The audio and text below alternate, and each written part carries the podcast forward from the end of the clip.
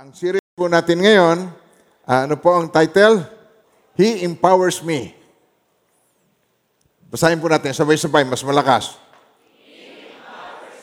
Nung nakaraan po, ang ating pong series ay He Protects Me. Ang Panginoon, pinuprotektahan tayo dito sa sanlibutan sapagkat may kaaway ang Diyos. At kung hindi natin nare-recognize na may kaaway ang Diyos, yun ang dahilan kaya marami pong nabibiktima. At kung hanggang ngayon ay hindi pa natin alam yung purpose kung bakit nagkatawang tao ang Panginoong Iso Kristo, yun po ang reason kung bakit marami ang nag-exist pero hindi buhay, hindi pa naintindihan ang tungkol sa buhay. Hanggang ngayon ay nagsisik, hanggang ngayon palipat-lipat ng church, palipat-lipat ng relihiyon, at iniisip ng paglapit sa Diyos ay sa pamamagitan ng religion, hindi sa pamamagitan ng relationship, sa pamamagitan ni Jesus, upang makamtam natin muli ang banal na Espiritu na nag empower sa atin. Yung po ang titingnan natin ngayong umaga, ang title po ng message natin ngayong umaga. Basahin po natin sabay-sabay. Ready? Experience God's power in your life. Okay, ready? At ito po ang simula ng ating pong series na He Empowers Me. Actually, yung He ay si Jesus. Jesus empowers me. Kailangan natin yung empower tayo ng Panginoon sapagkat doon po, kung nakikita natin doon sa Genesis chapter 1 verse 28. Then God blessed them, si Adam and Eve. God blessed them and God said to them, Be fruitful and multiply, fill the earth, and, ano sabi niya? Subdue it. Narinig niyo na ito ng maraming beses sa akin. At sineshare ko sa inyo, subdue it. Ibig sabihin ng word na subdue, sa Hebreo ay kabash. Ibig sabihin, huwag niyong bibigyan ng pahintulutan ang mga bagay sa sanlibutan. Subdue the earth. Subdue. Now, and have dominion over the fish of the sea, over the birds of the air, over the everything that moves on the earth. Lahat ng moving things, ido-dominate, have dominion over them, pero pagdating sa earth, subdue. Alam natin na itong lesson na ito na tinashare ko sa inyo, ay merong invisible enemy ang God. Well, naranasan na natin na nagkaroon tayo ng invisible enemy nung kapanahon na ng COVID na dalawang taon tayo na na-lockdown. Hindi tayo nagkita-kita sa church. Napakatagal na panahon. Kinasabay na ka natin na mag-worship. Kaya nung unang buksan ng church para mag-worship, apaw. Ang uh, ating parking lot, apaw. Ngunit habang nagkakaroon na ng kalayaan ng mga tao, lalo nagiging curious naman ito sa mating na naman yung mga bagong resort. Pag kayo nagkakotse, huwag kayong mamasyal na mamasyal pag araw ng pagsamba. Sapagat, doon lang kayo marirecharge. Pag kung nag-miss ka ng isang Sunday, dalawang linggo kang walang charge. Mula Monday hanggang doon sa susunod na linggo, hindi ka nag-attend, doon ka sana tapat ma-charge, tapos isang linggo pa uli, two weeks na walang church, lobat na lobat ang mga hindi nakaka-attend ng church. Hindi ko kayo pinapa-attend para pamparami. Hindi po, don't get me wrong. Ang nais ko po ay bawat isa ay ma-recharge, magkaroon ma, ma, ang kanyang spiritual vitality, uh, lumakas sa spiritual. Sapagkat hindi natin may iwasan na tayo ay merong encounter lagi Araw-araw, paglabas mo pa lang sa church, ay meron ka ng encounter. Actually, ang panahon ng Panginoong Iso Kristo, naandun mismo yung Diablo. Yun mismo ang tumatayo doon, nagsasabi, alam ko kung sino ka, dumating ka ba para puksain mo kami. Doon nagsasalita ng ganon. At uh, ang ating message po ngayon ay nagbibigay sa atin ng kalinawan na ang bawat isang mananampalataya ay mayroong purpose ang Panginoon hindi lamang para sumimba, kundi para tayo maging bahagi ng plano ng Diyos na subdue the earth and have dominion over the creatures of the earth. So anong nakikita ninyo? Napapamahalaan ba ng mga tao ang mga isda sa karagatan, ang mga hayop sa kagubatan, ang mga ibon sa himpapawid, at ang mga halamang nagbubunga at nagbubutil, nakikita natin meron tayong famine sa, sa, sa mga iba-ibang lugar. Nung nakaraan lang, gusto nang gawing pendant ang, ang sibuyas. Dahil ang sibuyas daw ay ginto. Nakita natin artificial, yun ay greed, bunga ng greed. Hindi totoo. Merong kumukontrol, merong greed, at yung lahat ng yon ay hindi sa Diyos nagmumula. Hindi ang Diyos ang source ng greed. Kaya mga minamahal ng Panginoon, kailangan natin itong message na ito para tayo po ay makita natin ang kahalagahan ng tayo ay ma-empower. Experience God's power in your life. And that is today. Huwag niyong isipin na ito, this is another Sunday. Itong Sunday na ito, may gagawin ng Diyos at ako ay magpapasakop sa Diyos at ako ay magpapaturo sa Diyos sa kanyang lahat ang kapurihan. Amen po. Dito po sa aking figure na paboritong ipinakikita sa inyo, yung spirit, soul, and body. Nung inilika ng Diyos ang tao ay magkalarawan, kalarawan ng, ng Diyos, ang tao, at yung spirit, dito po natin nakikita na yung ang tao, ang kabuuan, sabi sa 1 Thessalonians 5.23, sabi rito, ah, May the God of peace sanctify you completely. Tignan niyo po yan, sabay-sabay. And may the God of peace himself sanctify you completely, and may your whole spirit, soul, and body be preserved blameless at the coming of our Lord Jesus Christ. To Him be the glory. Amen po. So nakikita natin dito yung uh, yung spirit. Ano yung role ng spirit? Sa Proverbs 20, verse 27. Ito po. The spirit of a man is the lamp of the Lord. What do you do with the lamp? Ano ginagawa nyo sa lamp? Sinisindihan nyo ito? Dito ninyo nilalagyan ng light. Nililiwanagan nyo. At ang lamp ay magbibigay liwanag. Nagigets nyo ba ako po doon? Now, the spirit of a man is, is the lamp of the Lord, searching all the inner depths of his heart. So, ang, ang Panginoon, kung nakikipag-usap sa iyo, hindi sa iyong kaluluwa, hindi sa iyong mind, hindi sa iyong emosyon, hindi sa iyong body. Yun po ang kaluluwa. Mind, itong ating mind, yung ating isipan, yung ating emosyon, at yung ating free will, kalayaan. Hindi dyan siya nakikipag-usap. Nakikipag-usap siya ay sa iyong spirit. Kaya nung ako po'y tawagin ng Panginoon, ito po lagi kong uh, sinasabi na uh, hindi naman po ako relihiyosong tao. Ang totoo po niyan, hindi ako mabait na bata. Napaka, ang, ang aking pong background ay ba, uh, ako po'y rebellious na anak ng aking mga magulang na neglected child.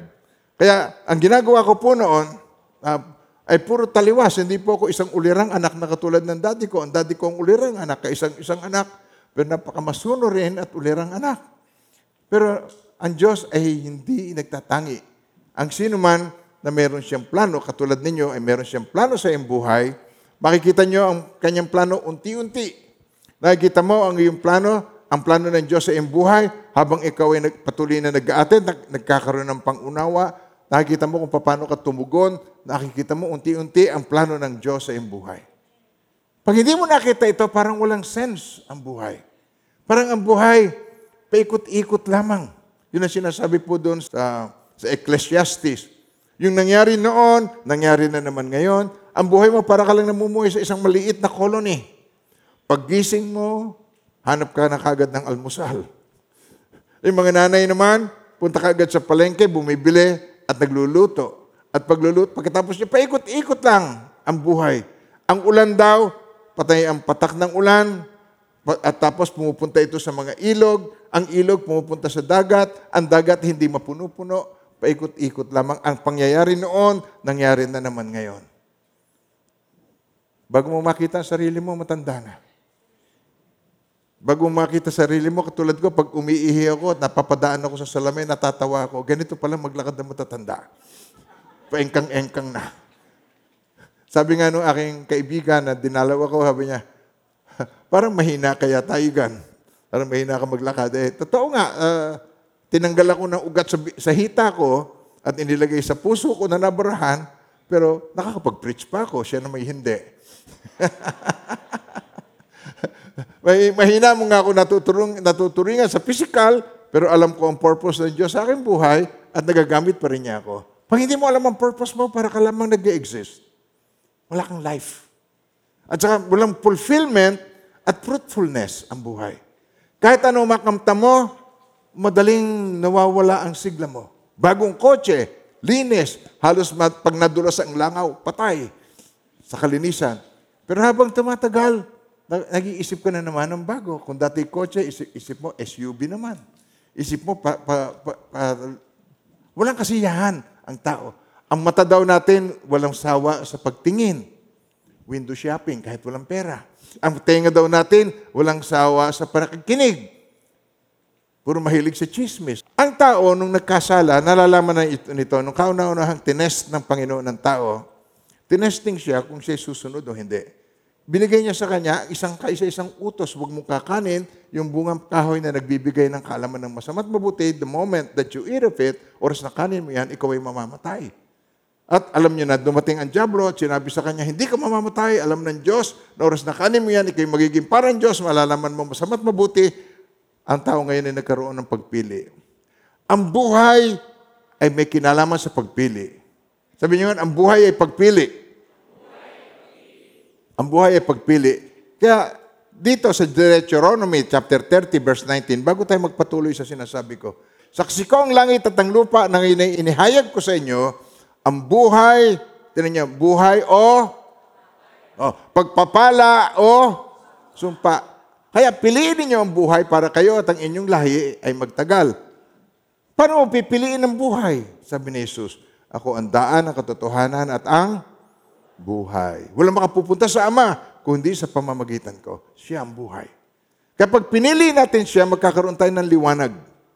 Magli-enlighten tayo. Katulad ko, ah, na-enlighten ako, nakita ko na yung mga bagay na pinahahalagahan ko, hindi na mahalaga sa akin. Hindi katulad noon, na hindi ko mabitaw-bitawan ang $20. sa ngayon, wala, kahit, wala sa aking halaga ang mga bagay na yan. Alam niyo, mahalaga lang sa akin ang pera pag meron akong project. Pag meron kailangan sa church, pag may kailangan, eh, tulad niya sa mga mission field, yon doon lang ang value ng pera.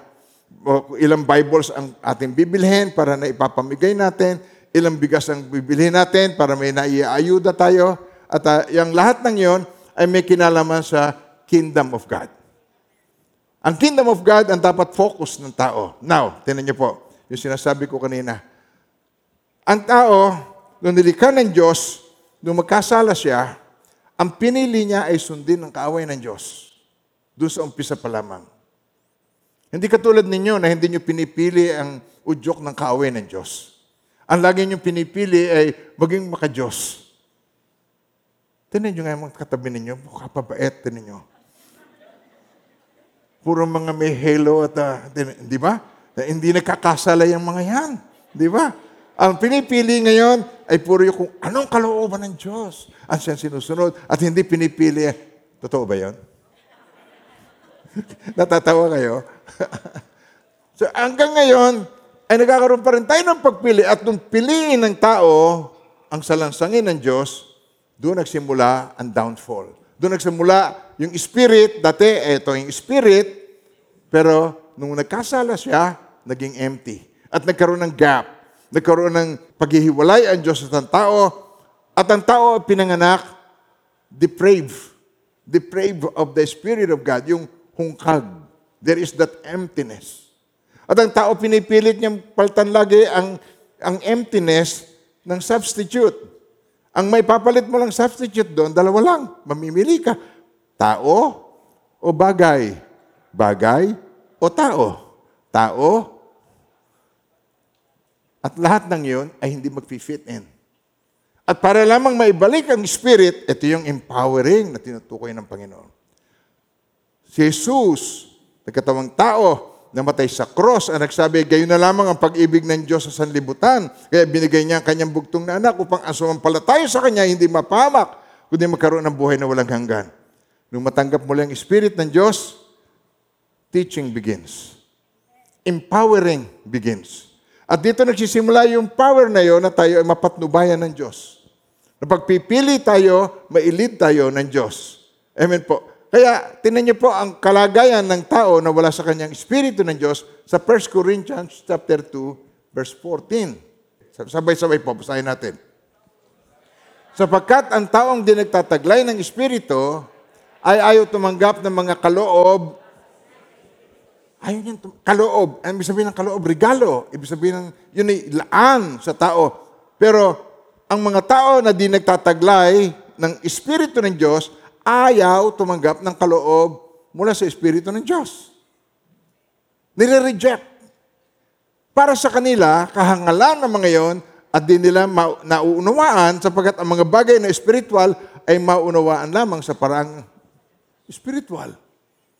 So, mabibili mo ba ito sa SM, ang spiritual?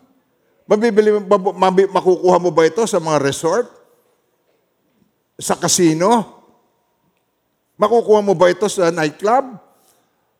Church lamang ang maaari mong pagkakuhanan ng espiritual na bagay na magkaka- makakaunawa ka at mababalik sa iyo ang Espiritu ng Diyos at makikita mo ang plano ng Diyos sa iyo. Sapagkat pag hindi mo ito naintindihan, ang buhay ay walang meaning. Pagkakaupo mo at naiinip ka, kukunin mo agad ang cellphone mo, dudut-dutin mo kaagad ito, at maglalaro ka agad ng online game. At titingnan mo, uy, kumain sila doon. Sana all. Naghahanap ka lagi ng lilibangin mo ang iyong sarili sapagkat sobrang inip ang nararanasan mo para sa iyong sarili.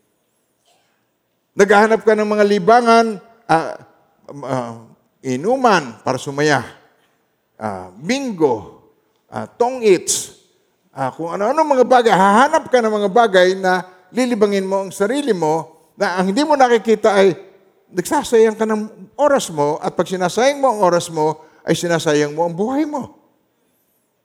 Amen pa ba tayo doon? Ang mga anak mo ay nagsisilaki. Ang mga anak mo ay nagsisitanda. Habang kayo tumatanda, si sumusunod sa pagtanda. At pagdating ng araw, ang buhay na hiram ay babawiin ng Diyos. Maiksi lamang ang buhay. At pag dumating ang time na yon, haharap tayo sa Diyos, sa hukuman ng Diyos. At pagharap natin sa hukuman ng Diyos, ano sasabihin mo sa Kanya? Anong ginawa mo sa aking anak? Eh, sir, uh, sinisilip ko na lang po sa iPhone. Tinitingnan ko na lang sa YouTube. Tinitingnan ko na lamang, ay, mga minamahal, kayo mga dyan at kayo nag-go online. It's about time na kayo ay mag-worship ng face-to-face. Dahil nga dito, tinan nyo, ang taong di nagtataglay ng Espiritu ay ayaw tumanggap ng mga kaloob mula sa Espiritu ng Diyos para sa kanila kahangalan ng mga iyon, di nila maunawaan sapagkat ang mga bagay na espiritual ay maunawaan lamang sa parang espiritual. Mag-preach ka sa pulaw, mag-preach ka sa plaza, mag, hindi ka papansinin. At tingin pa sa iyo, eh, parang nasisiraan ng bait. Salamat sa Diyos, nakikita po kayo. Tinitingnan niyo ako mabuti at nakikinig po kayo. Nung mangyari ito, ang sabi ng Panginoon sa Genesis 3.15, ang sabi ng Panginoon na ito, I will put enmity. Ang enmity ay paglalaban. Ang ibig sabihin yung word na enmity. Sabi niya, I will put enmity between you, si Satan, and the woman, and between your seed, yung binhi, and her seed, binhi ng babae. Kailan-kailanman ay walang seed ang babae. Seed of a woman. Kaya si Jesus lamang ang tawaging fruit of the seed of the woman. Walang lalaki. Kinilala. And then, he shall bruise your head and he shall bruise your heel. Ibig sabihin nun, papatayin siya. Sacrifice. Siya ang kordero ng Diyos na mag-aalis ng kasalanan ng sanlibutan. Yun po ang prediction dito pa lamang sa Genesis 3.15. At nung ang Panginoong Iso Kristo ay nabuhay na maguli, ito ang kanyang tagubilin sa Matthew 28.18. Si Jesus came and spoke to them, saying, All authority has been given to me in heaven and on earth. Ibig sabihin nito, as Son of Man. Si Jesus po, Lagi niya sinasabi, nung siya nagkatawang tao, Who do men say that I, the Son of Man, am? Sino raw ako na Son of Man? Siya, ang, tingin niya, ang, ang kanyang laging sinasabi, siya ay Son of Man, at may mga pagkakataon sasabihin niya, siya ay Son of God. Meron mga insidente na ang sasabihin niya, Son of Man, upang bigyang emphasize, in-emphasize niya ang kanyang role as man. Bilang man, pinagtagumpayan niya ang kasalanan. Siya ang kordero ng Diyos. Bilang man, pinagtagumpayan niya si Satan. Dahil bilang God, ay hindi maaari nating masabing pinagtagumpayan ng Diyos si Satanas. Pari ba naman yon? Imposible yung pinagtagumpayan pa man din. Hindi niya na kailangan gawin ng kahit na ano. But as Son of Man, pinagtagumpayan niya. At ang tagumpay na ito, ang ipinagkaloob niya sa mga mananampalataya. Kaya sabi rito sa Matthew 28 verse 18, Sabi niya, all authority has been given to me in heaven and on earth. Tagalog, tinan niyo po. Binigay sa akin ang lahat ng kapangyarihan sa langit at sa lupa. Ay humayo kayo, gawin yung alagad ko ang lahat ng bansa, bautismo ninyo sila sa ngalan ng Ama at ng Anak at ng Banal na Espiritu. At sabi niya, at turuan silang sumunod sa lahat ng itinuro ko sa inyo, sa lahat ng sinabi ko sa inyo. Tandaan ninyo, ako'y laging kasama ninyo maging sa huling sandali o hanggang sa katapusan ng sanlibutan. Hindi niya tayo iiwan, hindi pababayaan man, kasama natin siya maging sa huling sandali ng ating buhay o sa huling sa katapusan ng sanlibutan. Hindi niya tayo iiwan, ipababayaan man siya kasama natin. Kaya ang pangalang ibinigay ay Emmanuel. Kaya ang theme natin for 2023, Jesus in me in 2023. Buong year, nakatuon doon ang ating message. Huwag niyong ipagpapalit sa mga lakad. Kaya dito po, tinan niyo, Lo, I am with you always, even to the end of the age. Amen. Yan ang kanyang message. Hindi niya tayo iman, hindi niya tayo pababayaan, kasama natin siya maging sa huling sandali. At yun ang nagbibigay sa atin ng pag-asa. Yun ang nagbibigay sa atin ng lakas. Nasa sa Diyos lahat ang kapurihan. Amen po. Amen. Kaya dito umpisahan natin. How to experience. Experiencing God's power in your life. Jesus gave the authority to the disciples. Binigay niya yung authority na yun. Ang authority nasa kanya nung mapagtagumpayan niya, nung siya namatay at nabuhay na maguli. At pagkatapos, yung mga alagad niya, um, na sinugo niya, na humayo, yun ang kanilang napuna. Yun ang kanilang na, nakita. Sabi niya rito, sa, sa Luke chapter 10, verse 17, hanggang ah, 20, tinan niyo po, basahin natin. Sabay-sabay, basahin po ninyo. Okay. Bible reading muna tayo. Okay, go ahead. Sabi nila, kahit po ang mga demonyo ay sumusunod kapag inuutosan namin, okay, tinan niyo po yung word na yan. Medyo nakakahiya rin niya kumisan pag binabasa, di ba? Sabi nito, Panginoon, kahit po mga demonyo sumusunod kapag inutusan namin sa pangalan ninyo. Uh, tingnan mo yung katabi mo, tanguan mo. O ano ngayon? Ang demonyo sumusunod pag inutusan sa kanyang pangalan. Okay. Pagkatapos, itong sabi ng Panginoong Kristo. Sumagot si Jesus, nakita ko ang pagkahulog ni Satanas mula sa langit, parang kidlat. Nasa Revelation 12 yon, pero hindi na natin i-discuss ngayon. Pero yun yung sinasabi ni Jesus, nagkaroon ng kataklisim, pinamunuan ni Lucifer, sinaklot na ikatlong buntot niya, at pagkatapos itinapon sila sa lupa. Kaya sabi niya, sumagot siya, nakita ko ang pagkahulog ni Satanas mula sa langit, parang kidlat. Bumaksak sa lupa. Kaya pagdating doon ni Eva at ni Adan, ay naando na, nauna pa, bago pa sa kanila. Now, sabi nito, tingnan nyo, binigyan ko kayo ng otoridad. Tingnan nyo yung word na yon. Tingnan nyo, binigyan ko kayo ng otoridad na tumapak, yumapa sa ahas at alakdan. Sabay-sabay po, basahin na. Behold, I give you the authority. Ready? Tingnan nyo. Binigyan ko kayo ng otoridad na tapakan ng mga ahas at mga alakdan at sa ibabaw ng lahat ng kapangyarihan ng kaaway. Wow, such power. Walang, walang makakapanakit sa inyo. Pero sabi niya sa verse 20, huwag kayong magkakaroon ng power trip. Relax ka lang. Kasi pag nagkakaroon ng kapangyarihan ng tao, pag binigyan mo ng posisyon, pag binigyan mo ng kayamanan, pag binigyan mo ng pwesto sa gobyerno at kapangyarihan, power trip. Kaya sabi niya rito, gayon man, huwag ninyong ikagalak ito ng mga espiritu ay nagpapasakop sa inyo, kundi inyong ikagalak ng inyong mga pangalan ay nakatala na o nakasulat sa aklat ng buhay sa langit. Purihin ang Panginoon. Amen. Once you are saved, pag tinanggap mo ang Panginoong Kristo biglang Panginoon at tagapagligtas ng iyong buhay, at ibinalik ang Espiritu ng Diyos sa iyo at kasama mo na siya, Emmanuel, nagtabernakulo sa tao, mga minamahal ng Panginoon, ito ay given, ito'y kasama, ito, ito'y package deal na ikaw ay merong authority. Delegated authority, sabi niyo yung word na yan. Isa pa, mas malakas. Okay, mas malakas pa doon. Binigyan tayo ng delegated authority. Kaya yun ang napunan ng mga alagad. Nung sila ay nangaral sa mga lugar, sabi niya, bumalik tuwan-tuwa. Panginoon, maging ang mga demonyo ay napasasakop sa amin sa iyong panghalan. Tapos, ah, sabi ni Jesus, nakita ko si Satanas, nahulog mula sa langit, pa- parang kidlat. Pagkatapos sabi niya, tingnan niyo, binigyan ko kayo ng otoridad. Kaya ang mga mananampalataya ay merong otoridad. Hindi ka pupunta kay Mang Kepweng para palayasin ang mga sabi, nanuno, na duwende, o kung ano-ano. ah. hindi mo lalawayan ang sakong ng bata na nabate, bagal lagnatin yan. Eh, Tama na yung panahon ng pamahiin. Panahon na ng pananampalataya. Level up. Tama na yon. Kaya, alam niyo naman, wala naman ako nakita sa inyong nakakamisola. Wala naman ako nakita sa inyo nakamukha ni Clay, ang suot. Na parang si Maria Clara, si Miss Clay. Wala naman ako nakikita sa inyong ganon. Sapagkat, ang suot ninyo, modern. Ang suot ninyo, ang buhok, modern. Ang pagmamukha, modern. Okay. Modernong moderno na. Pero mga minamahal, nagle-level up ka sa lahat, sa gadget, level up, level up.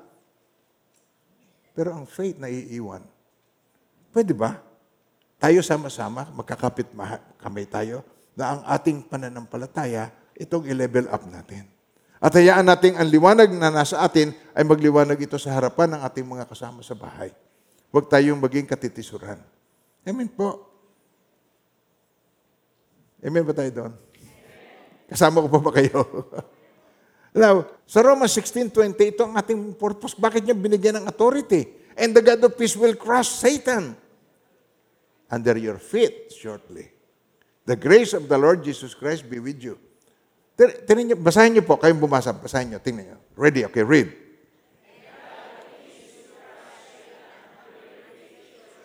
Sino ang kausap niya rito? Mga believers.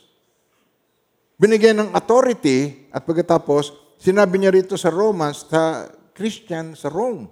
Ang sabi niya rito, the God of peace will crush Satan under your feet. Sure. Ibig sabihin ng crush Satan, wala na siyang magiging kapangyarihan. Durug ang kanyang kapangyarihan. Crush Satan under your feet shortly. The grace of our Lord Jesus Christ be with you. Amen.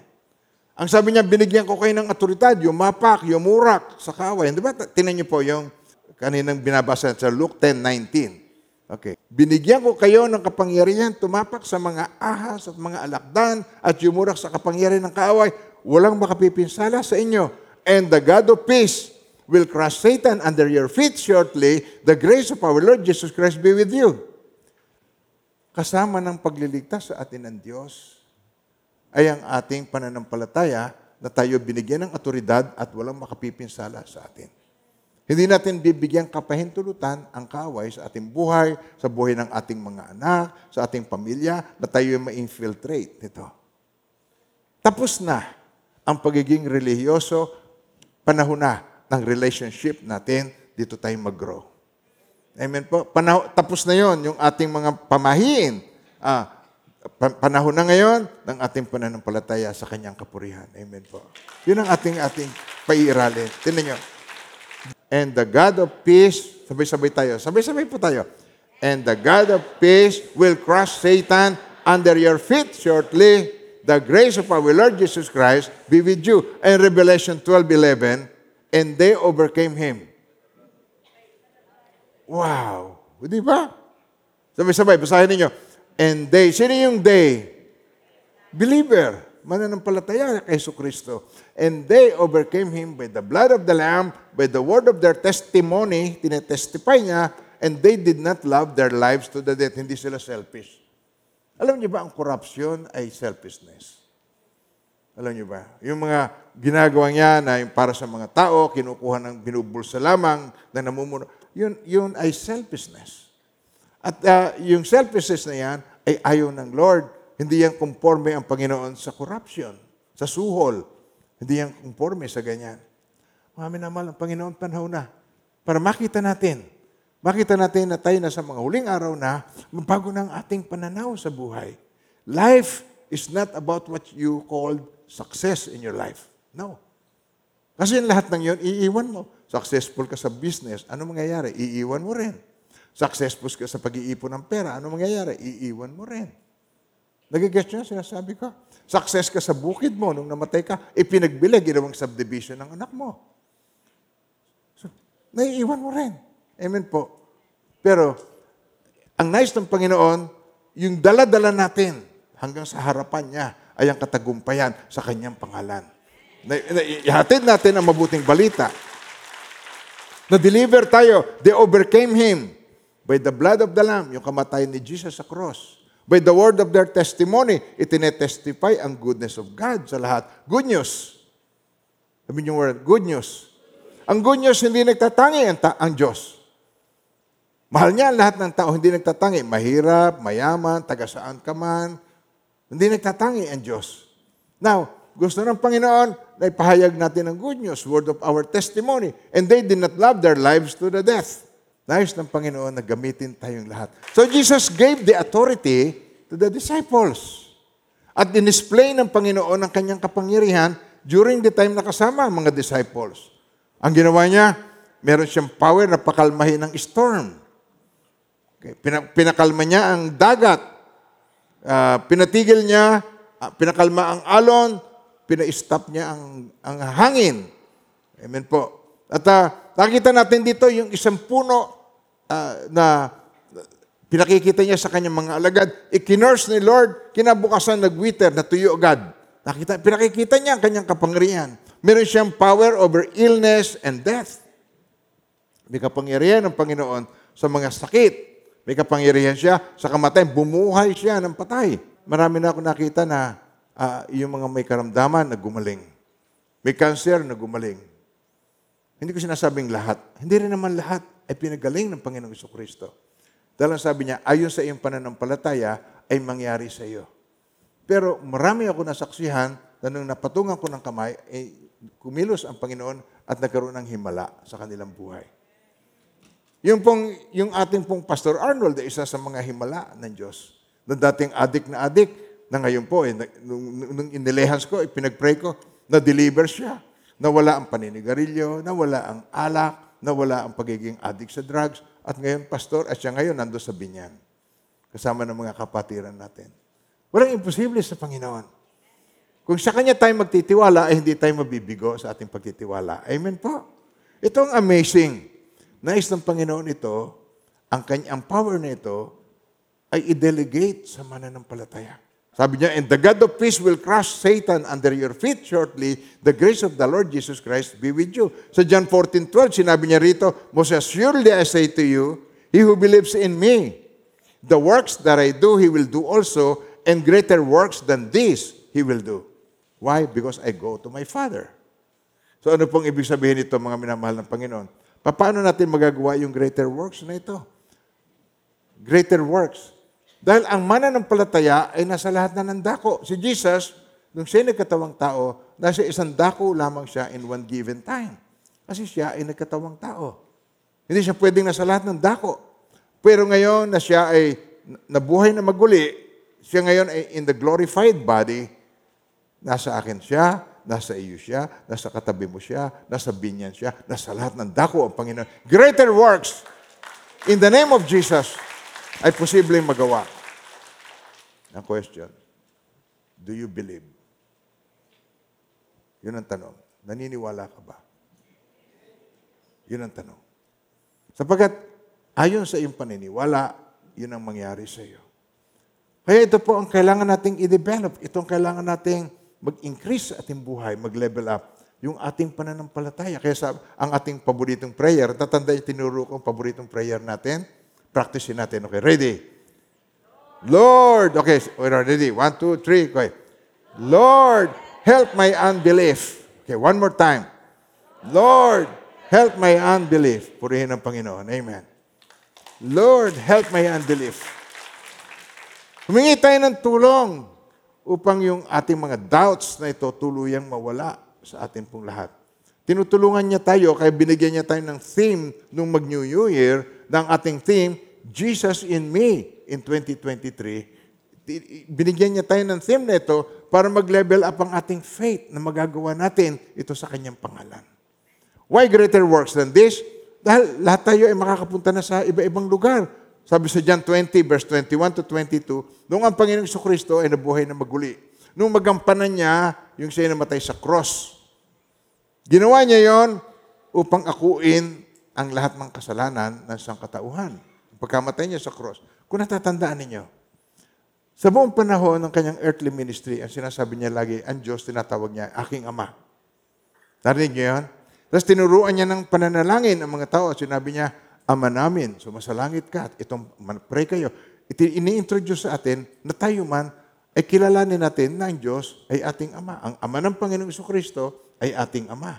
At sinabi doon sa John 1.12, ngunit ang lahat ng tumanggap at nanalig sa Kanya ay pinagkalooban niya ng karapatan na maging anak ng Diyos. Upang ipakilalang anak, sa Galatians 4.6, binigyan tayo ng espiritu ng anak upang tayo makatawag sa Kanya, Ama, Ama ko, sabay-sabay, Ama, Ama ko, isa pa. Kaya yon ay pinagkaloob niya sa atin upang makita nating lahat na hindi yung religion ang kanyang pinahalagahan, kundi yung relationship na yon para tayo ay makakilos, upang tayo ay makapagdesisyon, upang tayo yun ang mapanghawakan natin na tayo bilang anak ng Diyos ay pinagkalooban niya ng otoridad. Purihin ng Panginoon. Amen. Amen po. So dito, nung nag- na- nagampanan niya, nabuhay na maguli ang Panginoong Iso Kristo, sa John chapter 20, verse 21 to 22, sabi niya, Peace be with you. Ang kapayapaan ay sumainyo. Peace be with you. As the Father has sent me, I also send you. Ang kanyang pagkakatawang tao ay upang tayo ay ma-send ng Diyos. At hindi maaring mangyari yon hanggang tayo ay empowered until we are empowered ng Holy Spirit. At para tayo maging empowered ng Holy Spirit, kailangan tayo ay manangan sa Panginoong Iso Kristo bilang Lord and Savior. Hindi Savior, hindi tagapagligtas lang. Dahil kung tagapagligtas lang, sasawaan mo, ang bitbitin mo ang salbabida.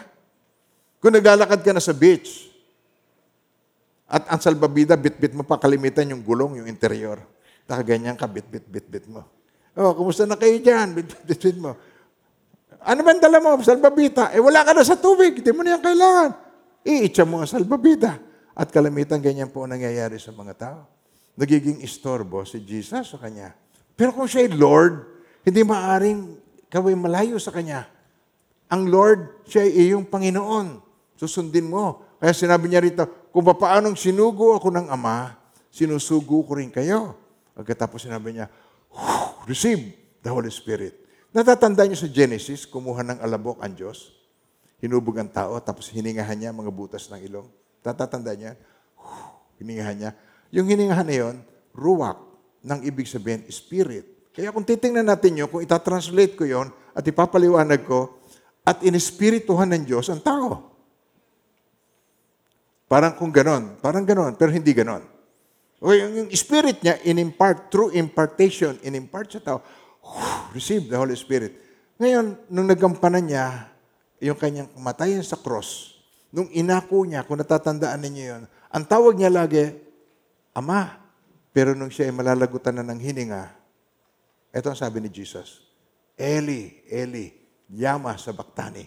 Ibig sabihin, Diyos ko, Diyos ko, bakit mo ako pinabayaan? Noon lang siya nagsalita ng ganon. Bakit nagkaganon? Nagkaroon ng separation.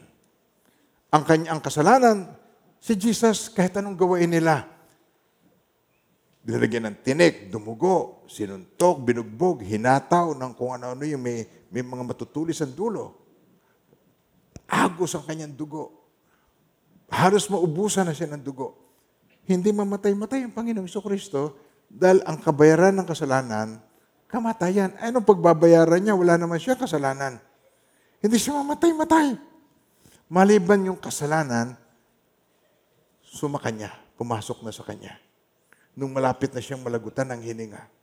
At ang, ang sabi niya ito, Diyos ko, Diyos ko, bakit mo ako pinabayaan? Eli, Eli, yama sa baktani. Doon lang siya nagsalita na hindi ama ang tawag niya sa Diyos, kundi Diyos ko, Diyos ko, bakit mo ako pinabayaan? Nagkaroon ng separation. Yun ang isang napakahirap para sa kanya. Yung kanyang sakit, yung kanyang paghataw sa kanya, lahat ng sampal, insulto, rejection, matatanggap niya. Pero ang napakahirap sa lahat, yung mag, mapaseparate siya. At during the time, nagkaroon ng separation. Si Jesus, ang ama, kaya sabi niya, Diyos ko, Diyos ko, bakit mo ako pinabayaan? Sa iyo ko pinagkakatiwala ang aking kaluluwa. In you ay dito, binibigyan niyo aking spirit. Sabi niya, sa iyo ko ini-entrust ang aking spirit. Huminga siya ng huli at nalagutan siya ng hininga. Ang lahat ng yon ay ginawa niya para sa iyo at para sa akin. At nung nabuhay na siya muli, sabi niya, sa inyo kap- sumainyo ang kapayapaan. Kung paano sinugo ako ng Ama, sinusugo ko rin kayo. Tanggapin niyo ang Espiritu Santo. At ang buhat noon, na iba ang mga disciples. Buhat noon, na-empower ang mga disciples. Amen po. Acts chapter 1 verse 8. Sabi niya, But you shall receive power. Tapos dinangyan niya sa Luke 24 verse 49. Behold, I send the promise of my Father upon you, but tarry in the city of Jerusalem until you are endued with power from on high mag, maghintay kayo doon, bababa sa inyong Espiritu Santo. I send the promise of my Father, but tarry in Jerusalem until you are endued with power from on high. Tapos sa Acts 1.8, tinan nyo, But you shall receive power when the Holy Spirit has come upon you. And you shall be witnesses to me in Jerusalem, in all Judea and Samaria, and to the end of the world, and to Naik. Nakaabot. Hanggang ako pinadala nyo sa Naik. Your ministry is not the U.S. Your ministry is in the Philippines. At umuwi ako noong 1995 at tayo ay narating natin ang kinalalagyan natin. Dahil ang purpose ng Diyos, mag-raise up ng maraming disciples. Aabot, aabutin ang marami pang taga-naik. Aabutin natin ang mga nasa pabahay. Alam ko ang iba sa inyo rito galing doon sa pabahay. Aabutin natin yung ibang naroroon. Amen po. Mga minamahal ng Panginoon. At tayo magtutulong-tulong. At tayo sama-sama. At yung pong ibang mga kapatiran natin na may pangangailangan, sama-sama tayo na magtutulungan. Sa tulong at biyaya ng Panginoon, malalampasan, malalampasan natin ang lahat. At darating ang araw, sama-sama rin tayo sa harapan ng Panginoon na magsasabihin natin, sasabihin sa atin ng Panginoon, Come into the joy of the Lord, you faithful servants. Purihin ang Panginoon. Amen. Ano ang Jerusalem? Ang Jerusalem ay ang ating bayan. Ano yung Judea and Samaria? Ito po yung karatig bayan. And end of the earth. Lahayo tayo at pupunta tayo sa malalayong lugar. Katulad yung mga katutubo ay mahal din ng Diyos. Now, dito tayo sa pangatlo na talagang tunay na topic natin. God's power is available for you and me. It is for us. Available yan. Pinalaya na tayo ng Panginoon sa pagiging selfish. Pinalaya tayo ng Panginoon upang tayo ay hindi na maging makasarili. Si Jesus ang example. Hindi siya makasarili. Sanay na sanay siya sa um, com- comfort niya sa heaven, nagkatawang tao siya. Nung minsan nagbabakasyon sa akin yung aking mother, ah, sabi niya sa akin, kasi po gabi-gabi nagba-Bible study kami. Lagi po yun, seven days a week, may Bible study ako. Nandun na yung isang bag na Bible, nandun na yung aking gitara, at ah, pag uuwi ko sa bahay, nakaluto na yon. Si Mami Bessie, naka, nakaluto na yan. Tapos paspas kami ng kain, toothbrush lang. Tapos lakad na kami. At ang pinupuntahan ko, ang layo, mga hamban, naikatli pa, mga ganun kalalayo. Tatlong bahay ang napupuntahan, tatlong pamilya. Ah, ang pinakahuling pupuntahan namin, ah, kailangan mga bandang 9 o'clock. Yun ang pinaka-latest. Kaya nag-uumpisa kami. Pagdating ko sa bahay, ah, kain kagad, nag-uumpisa kami. Limited ang time. Inabot ko silang lahat. Yung mga inabando ng ama, yung mga mga adik ang asawa, yon, gano'n ang mga napupuntahan namin. Sabi ng nanay ko sa akin, hindi ka ba napapagod sa ginagawa mo? Sabi ko, ma, tinan niyo, pinakita ko yung kotse ko noon, eh, Honda Accord. Yung luma naman kasi nandun pa ako noon eh. Matagal na eh. Ako ah, 28 years na dito sa Pilipinas. Kaya pinakita ko sa kanya, o pinindot ko, sabi ko, o yan, tinan nyo, hindi nakatapak yung paa ko, naka-cruise control. O, tapos pinindot ko, may pinindot ako, sabi niya, o tinan nyo, may heater tayo. O, tapos pinindot ko ulit, sabi ko, o yan, naka-aircon. Eh si Jesus nag, naglalakad lang. Ang paa puro alikabok. Sabi ng nanay ko, ah, ganun pala. Kaya namatay ang nanay ko, na born again siya. Full-fledged. At alam ko, makikita kami pagdating ng araw. Amen po. Now, kayo man, abutin ninyo yung mga mahal sa buhay. Magpakita kayo ng patutuo sa kanila ng tut- patutuong malasakit. They, they don't care how much you know, but uh, they, if they know how much you care, may, may epekto yon, may impact. Pero hindi, wala silang pakialam kung gano'ng yung alam. Hanggat hindi nila alam kung gaano ka nagmamalasakit at nagmamahal sa kanila. Yun ang mahalaga. Magpakita po tayo ng patutuo. Amen po. At hindi mahirap. Why? Because the love of God ha- has been poured out in our hearts by the Holy Spirit that was given to us. Amen po. Romans 5.5. Now hope, hindi ka mawala ng pag-asa sa mga tao. Sa kapatid mong adik, sa mga ayaw magbago, tatay mong lasenggo, alcoholic. Hope does not disappoint because the love of God has been poured out in our hearts by the Holy Spirit who was given to us. To, to Him all be the glory. Amen po. Now, gusto ng Panginoon na makita natin na napakaraming tao ay powerless. Napakaraming mga tao victims ng society, circumstances. Victim sila ng ibang mga tao, nabubudol-budol sila. Victim sila ng kanilang kalusugan. Kailangan na nila ang, ang pag-asa. At uh, huwag kayong mangimi na yung may karamdaman, ilehans nyo at pag-pray. Sa ngalan ni Jesus, Okay, i-rebuke nyo. Spirit of infirmity. Espiritu ng karamdaman. Sabi mo, I rebuke you. Lumayas ka. Lumayas ka sa pangalan ni Jesus. Sabi, sabi sabay, Espiritu ng karamdaman. Lumayas ka sa pangalan ni Jesus. Yan. I rebuke you. Utusan nyo. Ah, pag nag-away si tatay at si nanay, huwag kayong mag-intervene. Pumasok kayo sa silid, pumasok kayo sa CR, tapos doon ka manalangin. Sa pangalan ni Jesus, espiritu ng pag-aaway, lumayas ka. Pangalan ni Jesus. And believe in your heart. Mangyayari yon. Binigyan tayo ng atoridad. Sabihin mo ngayon, binigyan tayo ng atoridad. Woo! Purihin ng Panginoon. Amen. Ang, ang Espiritu ng Diyos, ipinagkaloob sa atin para tayo ay maging victorious children. Maging victorious na anak ng Diyos.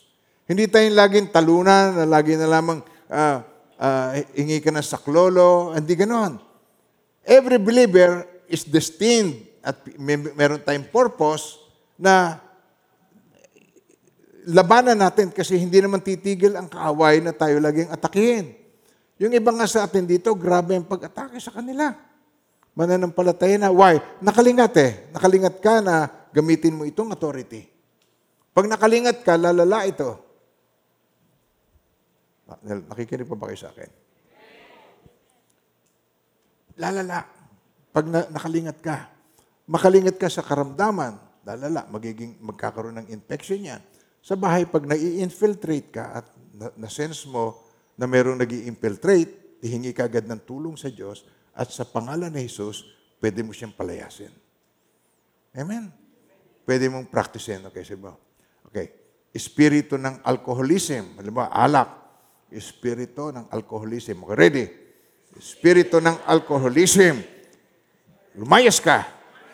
Sa ating tahanan, o lumayas ka sa tatay ko sa pangalan ni Jesus. Na- Amen po. Gamitin ninyo yung authority. Use your authority. Anayin mo ang authority kung hindi mo ginagamit. Ikaw na lang laging victim. Hindi ka victim, tayo victors. Amen po. Amen. So, ang nais ng Panginoon, maintindihan mo na meron nag-oppose sa magandang plano ng Diyos sa iyo. Ikaw ang magsasubdue. Ikaw ang magkakaroon ng dominion sa lahat ng creature. Pero hindi nangyayari yon because meron nag-oppose sa iyo, nakaaway. Meron nag-oppose sa iyo at ang iyong sarili, maaaring yan na nag-oppose, hindi mo alam, yung iyong reasoning, nananangan ka sa iyong sariling opinion. At kung ikaw ay hanggang ngayon ay opinionated, humingi ka ng ah, repentance sa Lord. Lord, patawarin niyo po ako. Napaka-opinionated ko. Kung ano yung naiisip ko, akala ko yun ang totoo. Masyado kang nanananga sa sarili mo. Ang tawag doon, idolatry. Na-idolize mo ang sarili mo. So, tayo po ay magpakumbaba sa Diyos at sabihin niyo, Panginoon, manalangin tayo. Panginoon, patawarin niyo po ako sa aking pananangan sa aking sarili. Masyado akong opinionated. Ang akala ko, ang naiisip ko, yun ang tama. Iniisip ko, kaya kong iligtas ang aking sarili sa pagamitan ng paggawa ng mabuti. Akala ko, good works ang magliligtas sa akin, hindi yung works ni, ni Jesus na ginawa sa cross ng Calvary. Sa, ha- sa umagang ito, ako po yung nagpapakumbaba. Panginoong Jesus, salamat sa ginawa mo para sa akin. Ayaw ko na po na manangan sa aking sarili kung ano magagawa ko para sa iyo. Dahil sa iyong ginawa sa akin, Panginoon, sa cross, ako po inaligtas, binubuksan ko po ang aking puso para sa iyo. Sabi niyo sa Kanya, Lord, binubuksan ko ang aking puso para sa iyo. Buong puso at kaluluwa, tinatanggap ko po kayo bilang aking Panginoon, tagapagligtas at hari. Maraming salamat sa buhay na walang hanggan na pinagkaloob niyo po sa akin at salamat po sa katagumpayan sa iyong pangalan. In Jesus' name, Amen and Amen. Amen. Sa 1 John chapter 3 verse 8, sabi rito, He who sins, tingnan niyo po ito, mayroong pagpapatuloy. He who sins is of the devil. For the devil has sinned from the beginning. For this purpose, the Son of God was manifested that He might destroy the works of the devil. So, ano ibig sabihin, huwag mong bibigyan ng kapahintulutan. Given a choice, piliin mo ang sumunod kay Lord. Given a choice, huwag mong tanggapin sa iyo ang ah, yung udyok ng tukso ng kaaway na nilalagay sa iyong harapan. Katulad ng, alam niyo, ang kasalanan, kung hindi ito, ah, kung hindi ito masarap, hindi ito gagawin ng tao. Tingnan mo katabi mo at kindatan mo na lang. Ano? Ah. Kung hindi yan masarap, hindi yan paulit-ulit na gagawin. Now, nagbibigay yan ng pleasure, it pays off. Pero meron kang pagbabayaran sa pagdating ng araw. Kaya mga minamahal ng Panginoon, sa halip, ihingi mo ng tulong kay Lord. Meron nang lumapit sa akin, Panginoon, Pastor, gustong gusto ko po mapagtagumpayan ang mga kahinaang ito sa aking buhay. Walang imposible sapagkat ang Panginoon ini-empower tayo ng kanyang Espiritu. Nagigets niyo ako? Nagigets niyo ako? Yung masturbation, mapapagtagumpayan mo yan. Walang imposible kay Lord. Kaya pag dumadating sa time na yon, mo, Lord, ayaw ko po ito. Ayaw ko pong gawin ito. Sa tuwing gagawin ko ito, nahihinder ang aking panalangin, ang fellowship ko sa iyo. Tulungan niyo po ako. Walang imposible kay Lord. At kung nahihirapan ka pa, ah, tumawag ka na lang sa amin. Magpa-pray ka na lang. Amen po. Okay, now. Ang at katotohanan nito, marami tayong challenges na may encounter sa ating buhay bilang Kristiyano. Habang tayo nabubuhay sa mundo, may expose tayo sa mga challenges na ito. Now, pero tayo ay pinagkalooban ng Panginoon ng kapangyarihan na itong mga difficulties na ito, itong challenges na ito, ay ma-overcome natin sa kanyang pangalan. Sa ating sarili, wala tayong lakas. Pero sa kanyang pangalan ay higit sa lahat ng pangalan. Marireceive mo yung power na ito para kayo maging courageous, magkaroon ka ng boldness, mag-share, maging obedient. Amen po. At ito nais ng Panginoon sa bawat isa sa atin. Kaya dito sa 1 John 5.19, pinakikita sa atin dito ng Panginoon. We know that we are of God and the whole world is under the sway of the wicked one. Alam natin tayo sa Diyos, ang buong sanlibutan ay nasa ilalim ng kapangyarihan ng masama. Ano dapat natin gawin kung ganun pala? Dapat tayo in, i- ating exercise ang power na pinagkaroob sa atin ng Panginoon. We're empowered to overcome. So, nakakalimutan natin gamitin. Tayo ay overcomers. Na, nakakalimutan natin na in-empower na tayo ng grace ng Panginoon na maibig natin yung mga unlovable. Ang ginagawa natin, nagagalit na tayo. Bahala na siya sa buhay niya. Pinababayaan natin. Pero ang ayaw ng Panginoon ay ikaw ay magpabaya. Nagigets niyo ako? We are brother's keeper. Gusto ng Diyos na mahalin natin kasi ang lahat na nagkakasala, tanda mo, nung ikaw ay nagkasala, hindi ba't ikaw ay na-deceive kaya ka nagkasala? Dalin lang ka lang. Pero nung natauhan ka, hindi ba sasing-sisi ka naman? Niyo ba sinasabi ko? Sasing-sisi ka. Ayaw mo yon. So, ang problem, eh nakikita ko, we try to be godly, pero independent sa God.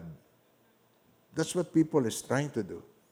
Gustong maging godly, separated from God. Sa Genesis pa lamang yan kay, Ad, kay Eve, ganun na ginawa niya. Mabuti nga yata ang maging marunong. At yung bungang kahoy na pinagbabawal, naging maganda sa kanyang paningin. Yung kasalanan na ina-avoid mo, naging maganda na ngayon sa iyong paningin. Nagigess niyo sinasabi ko. At ang mga tao nalululong sa online games. At ang online games ay puro na lamang violence. Patayan. May hawak-hawak na baseball bat, lahat ng madaanan niya, hinahataw niya, hinahataw. Kaya mga tao pag nagagalit, nagigets niyo ba sinasabi ko po? Susundan niyo pa ba ako? So, binibili natin yung ini-offer ng kaaway. Kinakagat natin yung pain na ipinapain sa atin. Ay, mga minamalang Panginoon, this is not another Sunday for you and for me. Sama-sama tayo na magkaisa tayo sa katagumpayan sa pangalan ni Jesus. Amen po. Itong, itong nangyayari sa, sa mo, taong nagsisikap na maging makajos na independent sa Diyos. Sa Romans 7, verse 15 hanggang 23. Tinan niyo. Gustong maging makajos, pero hiwalay sa Diyos. Independent sa Diyos. Hindi ko ma- maunawa ng aking sarili. Sapagkat hindi ko ginagawa ang ibig ko. Bagkos ang bagay na kinasusok lamang ko, ang siya kong ginagawa. Eh, Hindi ko maanuwa ng aking sarili sapagkat hindi ko ginagawa ang ibig ko. Bagkos ang bagay na kinasusok lamang ko, siya kong ginagawa. Okay, now, ngayon, sabay-sabay, kung ginagawa kong hindi ko ibig, sinasang-uyunan ko na mabuti nga ang kautusan. Kaya hindi na ako ang may kagagawa niyon, kundi ang kasalanan, kasalanan, ah, tayo ay hindi sinner because we sin. We are born sinners. Pinanganak tayo ng makasalanan. At kinakailangan tayo, kinakailangan natin ang dugo ni Jesus. Kinakailangan natin tanggapin si Jesus para yung kasalanan yun pawiin at nang sa ganon, ihiwalay sa atin at tayo maging karapat dapat na matanggap natin ang Espiritu ng Diyos sa kanyang pangalan. At doon magsisimula ang empowering ng buhay. Sabi, ngayon, kung ginagawa ko ang hindi ko ibig, sinasang-ayunan ko ng mabuti nga ang kautusan. Kaya hindi na ako may kagagawa na yun, kundi ang kasalanang nananahan sa akin. Okay.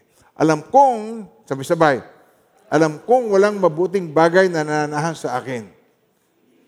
Eh, Ito'y salita ng taong namulat. Mm, taong naunawaan niya na merong nananahan sa kanya at kinasusuklaman niya ang mga kasalanang nagagawa niya.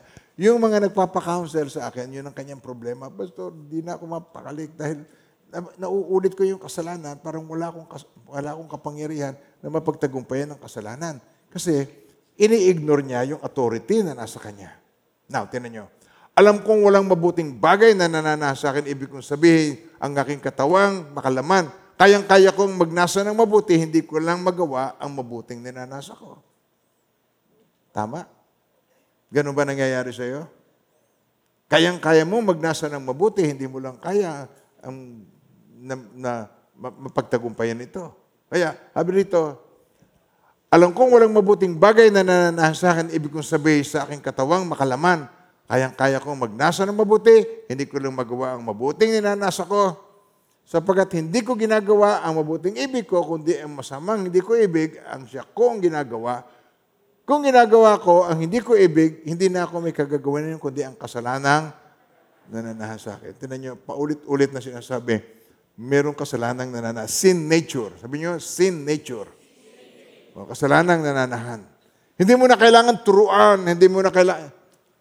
Ay, alam niyo, pag nakakasalubong ng Diablo ang mga Kristiyano, nagtatago. Okay, sabi. Ba, sabi ng kanyang mga demonyitos, Sir, bakit ka nagtatago? Ay, mga Christian, pagbibintangan na naman ako.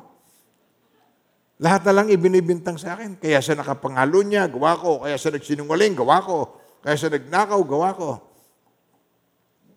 Pero tinan niyo, merong kasalanang nananahan sa tao na kailangan nating i-renounce sa ating buhay. Itong natuklasan ko, kapag ibig kong gumawa ng mabuti, ang masama yung malapit sa akin, sa kabutihang, sa kaibuturan ng aking puso, sabay-sabay, sa kaibuturan ng aking puso. One more time, please. Na, ako'y nalulugod sa kautusan ng Diyos. Okay. Tapos, tuloy natin. Subalit nararamdaman kong may ibang tuntunin sa bahagi ng aking katawan at ito'y salungat sa tuntunin ng aking isip. Dahil dito, ako'y naaalipin ng kasalanang nananahan sa mga bahagi ng aking ito. Sino sa inyo nakaka-relate? Sino sa inyo nakakaganito? Yung, sa, oh, yung iba, banal. Ano? Ikaw, banal. Ah. Ikaw, hindi kakasala. Ikaw, hindi ka nanonood ng pornography. Ikaw, hindi ka nagmamasturbe. Ikaw, walang kahalayan sa isip mo. Ikaw, walang kayabangan. Ikaw ang the best. Ikaw na nga rito.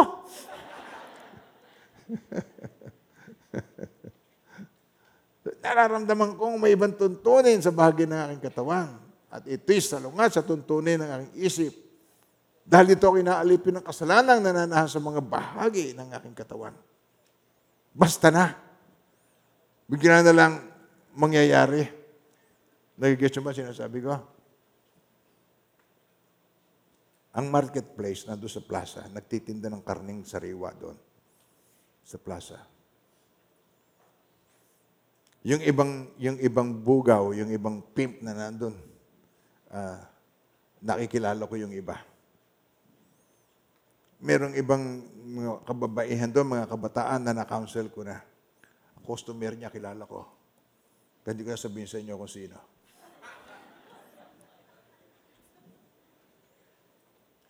Pinagpapalit niya sa cellphone, pinagpapalit niya sa 500 pesos.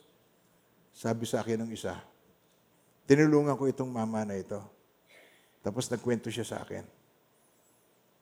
At meron siyang, uh, ganun, meron siyang contact. Tapos meron babaeng binigay sa kanya. Tapos pumunta siya doon sa kwarto. Tapos pagbukas niya ng pinto, ang naandun pamangkin niya. At sabi niya, Parang ginagawa mo rito? Minura na minura yung babae. Mas, hindi naman sabi yung bata, eh, ikaw, anong ginagawa mo rito? Namimili ka ng katulad ko. Kasalanan. Pag tayo nagkakasala, tayo po ay nagmamalfunction. Para kang cellphone na ang gusto mo i-text, ang ginawa ay nagko-call. Nagmamalfunction. Hindi tayo nagpa-function the way we should. Anak tayo ng Diyos pero nagmamalfunction tayo, anak ng Diablo ang ginagawa natin. Hindi anak ng Diyos. Sabi mo sa katabi mo, noon yon. Gusto ko na magbago. This is not another Sunday para sa akin. Kabag-habag ang kalagayan ko. Sino magliligtas sa akin sa katawang ito na nagdudulot sa akin ng kamatayan? Sino? Ang Diyos sa pamamagitan ni Jesus. Si Kristo na ating Panginoon Salamat sa Kanya. Sino tutulong? Ang Diyos sa pamamagitan ni Kristo nating Panginoon. Salamat sa Kanya. Purihin ang Panginoon. Amen.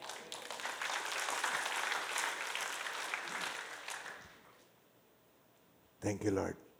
So, hindi tayo pwedeng maging godly na separated. Sabi ni Jesus sa John 15 verse 5, ito ang kanyang malinaw na sinabi, For without me, you cannot make it. You can do nothing. So, tigilan na natin. Stop working for God. Start working with God. Tigilan natin yung maglingkod para sa Diyos. Maglingkod tayo. Kasama ko ang Diyos. Di ako matatakot. Jesus in me. Kasama ko ang Diyos. Sabi niya ngayon, ulit-ulitin niya, kasama ko ang Diyos. Salamat sa Kanya mahabagin ng Diyos. Napakarami na sa church. Napakarami na. Talamak na tomboy, hindi na ngayon. Malaya na. Bakla, lalaki na. Hindi naging babae, ha? Lalaki na siya. Mga minamahal ng Panginoon, ayaw ng Diyos na tayo ay pinagtatawanan ng kaway. Amen? Pagka ikaw ay nagmamasturbate, tawa ng tawa, sabi, Diyos, tingnan mo itong anak mo, parang si Raulo. Nilalaro-laro ang kanyang ari. Parang si Raulo. Matatandaan mo yan pag ginawa mo yan. Sabi ni Pastor, pag ginagawa ko to, parang si Raulo ko. Diyos, tingnan mo ito, anak mo. Nananalig sa iyong anak, sa Iso Kristo. Pero nilalaro ang ari niya, parang si Raulo. Matatanda mo yan, mawawalan ka na ng gana. Madideliver ka. Salamat sa Diyos, siya nagbibigay. He empowers me. Amen. Jesus empowers me. Amen po. Ang gusto lang naman ng Diyos, magtiwala ka sa Kanya. Huwag ka magtiwala na magtiwala sa sarili mo, magtiwala kayo sa Kanya. Trust in the Lord with all your heart. And lean not on your own understanding. In all your ways, acknowledge Him and He shall direct your path. Kay Yahweh ka magtiwala, buong puso at lubusan at huwag kang magtitiwala sa sariling opinionated. Opinionated. Pag naisip, akala yun ang tama. Napakayabang. Opinionated. Hindi niya ma, hindi siya makapag hindi niya ma, ma, ma-entertain yung opinion ng iba ah, na maaring yun makatulong sa kanya. Sobrang opinionated. Stop doing that. It's, it's destroying you. At saka nagmumukha kang parang sira. Ang opinionated parang sira. Nagigis ang sinasabi ko? Oh. Kailangan pagpasensyahan mo lagi ang opinionated. Pero kung ikaw ay marunong makipag-interaction, see, hindi naman maaring tama ka lahat sa lahat ng panahon. Pag pinakinggan mo yung iba, may matututunan ka. Kaya Yahweh ka magtiwala, buong puso at lubusan. Huwag kang mananangan sa sariling karunungan. Siya ay sanggunuin sa lahat mong balak. Ano ibig sabihin nun? Magpe-pray ka muna bago ka magbalak ng kahit ano. Pray. Siya isang gunuin sa lahat mong balak. Panginoon, luluwas po kami bukas, kami pupunta sa ganito. Dinadalangin ko po ang pag-iingat mo sa amin. I-provide mo po sa amin ang aming pangangailangan, ang aming pamasahe. Tulungan niyo po kami, Panginoon. Sa lahat ng iyong sangguniin mo siya, sa lahat ng iyong balak, kanya kang itutumpak sa lahat ng iyong lakad, sa kanyang lahat ang kapurihan. Amen. Amen. Ito, bonus. Bago tayo magtapos, may kukwento ako sa inyo. Pwede, pwede ba? Kwento muna ako sa inyo. Noong unang panahon, si Joshua, nung namatay si, Jos, si Moses, si Joshua ang binigyan ng katungkulan ng Diyos. Patay na ang aking ah, lingkod na si Moses, ikaw ang magpatuloy. Ikaw ang, huma- ikaw ang mag-lead sa Israel, sa mga Israelita, patungo sa lupang pangako. Nakita niya ngayon, merong isang mama na nakasuot ng na merong nagniningning ang kasuotan niya at meron siyang tabak na hawak-hawak, ah, nilapitan niya. Ang sabi niya rito, dito sa Joshua chapter 5 verse 13 to 14, And it came to pass, yung panahong yun, it came to pass, when Joshua was by Jericho that he lifted up his eyes and looked, and behold, a man stood opposite him with his sword drawn in his hand. And Joshua went to him and said to him, Are you for us or for our adversaries? Ikaw ba'y panig sa amin o panig sa kalaban namin? Whose side are you? Yan ang tanong niya. Kanino ka ba? Ikaw ba'y panig sa amin? Are you for us or for our adversary? Ikaw ba'y panig sa amin o panig sa kalaban namin? Ang sabi sa kanya, so he said, No, but as commander of the army of the Lord, I have now come. Meron tayong commander in chief, si Jesus. Yun ang theophany, yun ang nagkatawan, yun ang nagpakita siya. Pagkat sabi niya, as commander of the Lord's army, I have now come. And Joshua fell on his face to the earth and worshiped and said to him, What does my Lord say to his servant? Noon pa nagpapakita na ang Panginoon sa Old Testament. Tapos nung nagkatawang tao siya, siya ngayon ang ating commander. Commander of the Lord's army. At tayo ay mga armies ng Panginoon. The gates of Hades, sabi niya, pintuan ng impyerno, hindi makapananaig sa aking church. Amen po. Kaya kung tayo man, nakaka-experience tayo. At times, ikaw ay nanghihina, troubled, and incapable. Humingi ka lang ng tulog sa ating commander. Tutulungan ka niya. Siya magbibigay sa atin ng strength to overcome. Amen po. Manalangin tayo ng pasasalamat. Heavenly Father, as you have said in your word, not by might, nor by power, but by my spirit, says the Lord. At ang iyong spirit na ipagkaloob mo na sa amin, Panginoon. And we are now victorious. We are now overcomers. Patawarin niyo po kami sa kabagalan ng aming pagtugon sa iyo. Ang araw na ito ay hindi isang pangkaraniwang Sunday sa buhay ko. Sabihin niyo sa Kanya, say to Him, Lord, hindi ito pangkaraniwang Sunday. Today, I will be overcomer in your name. Today, I will be victorious in your name. Jesus, you are my Lord, my Savior, and my King, and now my Commander-in-Chief in Jesus' name. Amen and amen. Kaya tanggapin niyo po mga pagpapalang ito sa pangalan ng Panginoon. And now may the Lord God bless you and keep you, and may His face so shine upon each one of you and be gracious to you. His countenance be upon you and bring you peace. In the name of the Father, and the Son, and the Holy Spirit, in Jesus' mighty name. Amen and amen.